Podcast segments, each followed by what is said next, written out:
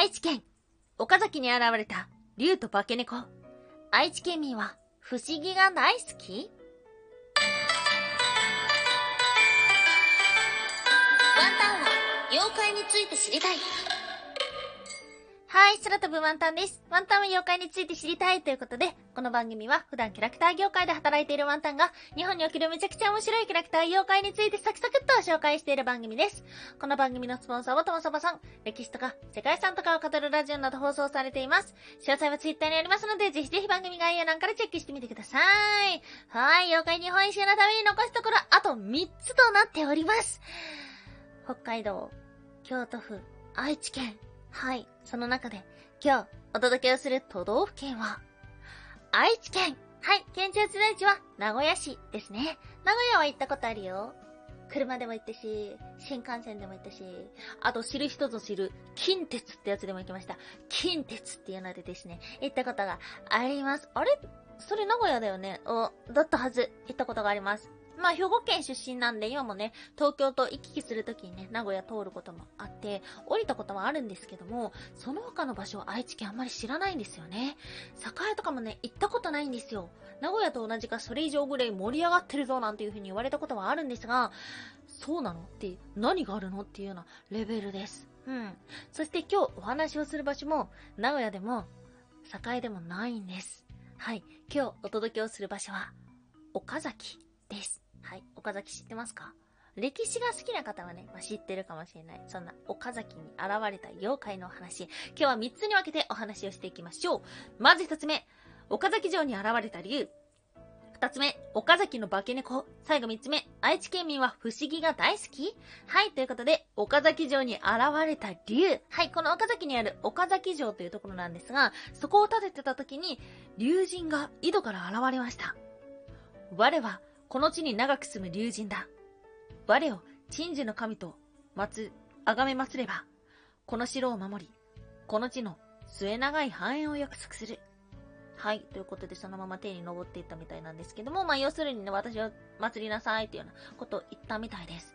うん。この竜が現れた井戸っていうのは、竜の井と呼ばれて今も残っているそうです。はい。そしてそのそばにある、たつき神社というところですね、まあ、竜を、その、祀っているっていうようなお話がありました。うん。そんな風に、岡崎城を建てるときに竜が現れて、約100年した頃、この地に一人の男の子が生まれました。すると、城の上に、上に黒雲が渦巻き、風を呼んで黄金の竜がまた現れました。はい、この生まれた男の子、徳川家康だったそうです。へえ。やっぱすごい人はすごい伝説持ってるよね。ワンタンも生まれた時にさ、ワンタンがすごい人になってたら誰かそれ伝えてって、竜が出てきたってまたがすごい人になって書いていいから。はい。はい、ということでね、まあ、岡崎といえばですね、徳川家康を思い出す方もいらっしゃったのではないでしょうか。はい、その他にもですね、有名な妖怪がいました。今日の二つ目、岡崎の化け猫。はい、江戸時代、歌舞伎で三大化け猫伝説というものがあったんですが、そのうちの一つが、この岡崎なんです。他は佐賀県のば、鍋島。あとは福岡県の、すごい名前ちゃった佐賀県の鍋島と福岡県の有馬というところ、そしてこの愛知県の岡崎ということで、三大化け猫伝説と言われていました。うん。この岡崎の中では、十二一重を着た猫。はい、ということなので、まあ、十二一重を着てるっていう時点で、女性を表してるのかななんていうふうにも思いました。その姿は様々言われてるんですが、大きさは犬ほど、尻尾は猫、そして顔は猿。五本指を持つ。まあなんかそう聞くと、おおむね猫だなって感じはするんですけども。はあ、なんか大きかったりっていう話だったのかな。はい。そしてね、あの、これ興味深いお話があったんですけども、この岡崎の化け猫、尻尾が2つに裂けていました。はい、猫股ですね。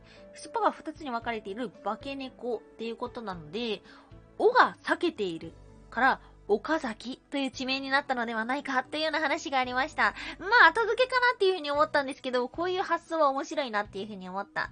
はい。そして今でも岡崎市には化け猫のモニュメントがあるみたいで、今までもね、何回もこの猫で町おこしをしてたみたいなんですが、みたいになんですが、うん、なん、なんと言ったらいいんだろう。ゆるキャラと怖いの中間のね、とても味のある姿でした。今自分がニャーって言ったのが恥ずかしくて仕方ないです。はい、こちらも実写チェックを。はい、そして今日の最後3つ目。愛知県民は不思議が大好きはい、興味深いものがありました。愛知妖怪保存会というものが2011年に発足されているそうです。愛知にゆかりのある怪しい物事を掘り起こし、形を与え、ふるさとの妖怪として皆さんへつなぐ様々な取り組みもしています。はい、というような説明がありました。代表の一人の島田さんは、幼い頃に虫取りなどをしていた遊び場が墓場だったそうで、アニメのゲゲゲの鬼太郎によく似ていたということで関心を持つようになったのかな。島田さんによると、妖怪の魅力は、人の営みを感じること。人の美しい面。ドロドロとした醜い面。性別の性。そして生きる性。死なども妖怪を通じて見えてくる。理由がつけられない。よくわからない物事や、流行り病。今回のコロナのような何かしら落としどころを求めるときに姿を現す妖怪もある。はい、この話はね、ワンタンもね、そうだなっていう風に思うことがあった。うん。今ほど科学が発達していない時ってわからないことがね、今よりも多かったと思うんですよ。で、その中でいいこともあるけども、わからない怖い部分ってあるんですよね。例えば天気ですよ。なぜ空が急に光って、そしてなぜその先で火が上がっているのだろうか？これは妖怪のせいではないだろうか？いろんな不安っていうのをどうしても私たちは目に見える化したかったんですよね。その時に生まれた妖怪っていうのはやはりその歴史が面白いななんていうふうに思ってしまいます。他にもちょっぴり気が抜けるものとかあったよね。山の中に現れるスネコスリっていうね、山の中なんか歩きにくい。これは妖怪の仕業ではないか？みたいなそんな話もあったりしました。うん。妖怪を知ることは当時の歴史や文化、そういうものが見えてくるのではないかなっていうふうに思っているので、ワンタンも調べているところではあります。ね、だからちょっと今回嬉しかった。あ、なんか、同じ同じっていう風に思うようなお話に触れることができてよかったです。うん。この愛知妖怪保存会さんっていうのはですね、まあ、ツイッターとかでも活動されてるみたいなんですけども、妖怪スポットのガイドツアーなるものをしているらしい。えー、ちょっと気になる。またね、本とかも出版されてるみたいなんですけども、ツイッターの方見たらね、ガイドは今もやってるみたいなので、うー、いつか連れてってもらう？じゃあちょっと怖かったら嫌だな。実際行くのちょっと怖そうだけど。でもね、妖怪に会いに行けるかもしれないので、ちょっぴり興味深いものでした。はい、ということで今回はですね、実は愛知県も妖怪で町おこしをしているというような大発見会でした。え、ワンタンが超ビッグになったらですね、ワンタンが生まれた時に、あの、家、竜が待ってたっていう風に、誰か伝えてください。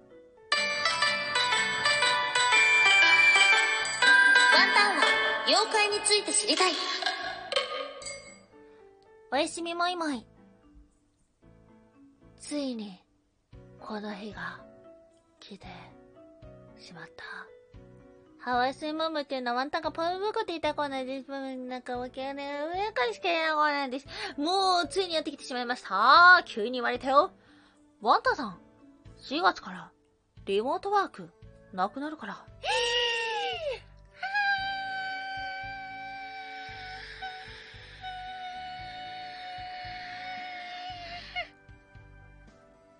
はい。ついに来てしまいました。皆様のところはいかがでしょうか？うん、やっぱ東京は人増えたねあったかい時期でさ、気持ちもさ、うわしょうわしょうみたいなさ、もう春ですよ。頭も春。そんな状態で。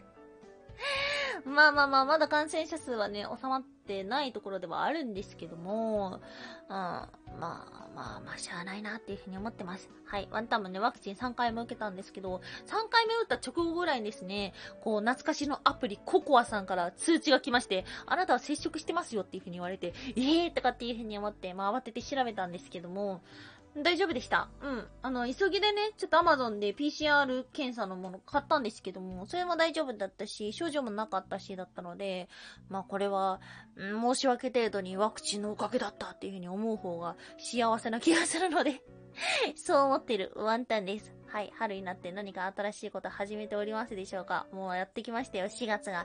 はい。ワンタンはですね、実はこの4月、ちょっと、ちょっとね、ちょこちょこちょこちょこっていう風に、ちょこちょこちょこちょこっていう風に企みをしておりまして、多分来月ぐらいには発表できると思うんですけども、はい、1ヶ月間ちょっとね、なかなか、うん、活動的になれないかもしれないんですが、えっ、ー、と、何をしてたかっていうのは、また後日お話できたらと思っておりますので、お楽しみに。はい、ということで今日もお聴きいただきましてありがとうございました。以上、空飛ぶワンタンでした。